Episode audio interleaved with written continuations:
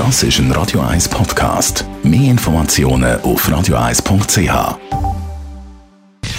Gesundheit und Wissenschaft auf Radio 1. Unterstützt vom Kopfwehzentrum Irlande Zürich. www.kopfwww.ch Wenn Sie mit dem Rauchen wollen aufhören dann gibt es ein Geheimrezept, offenbar, wo Sie sich vielleicht noch nicht überlegt haben. Und zwar ziehen Sie aufs Land. Hm. Bedingt natürlich, dass sie jetzt in einer eher städtischen oder mindestens Aglo-Umgebung wohnen, klar.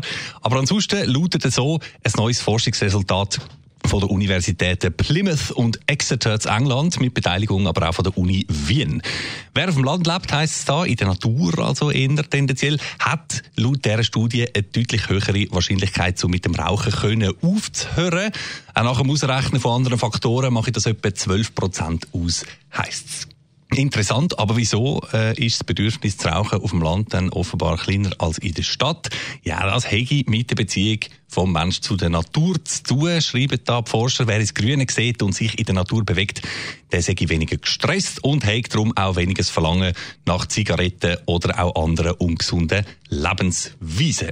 Aufs Land ziehen also, zum Aufhören rauchen, ist jetzt zugegeben nicht der aller, aller niederschwelligste von allen Rauchstopptipps aber offenbar eben gleich ein Faktor.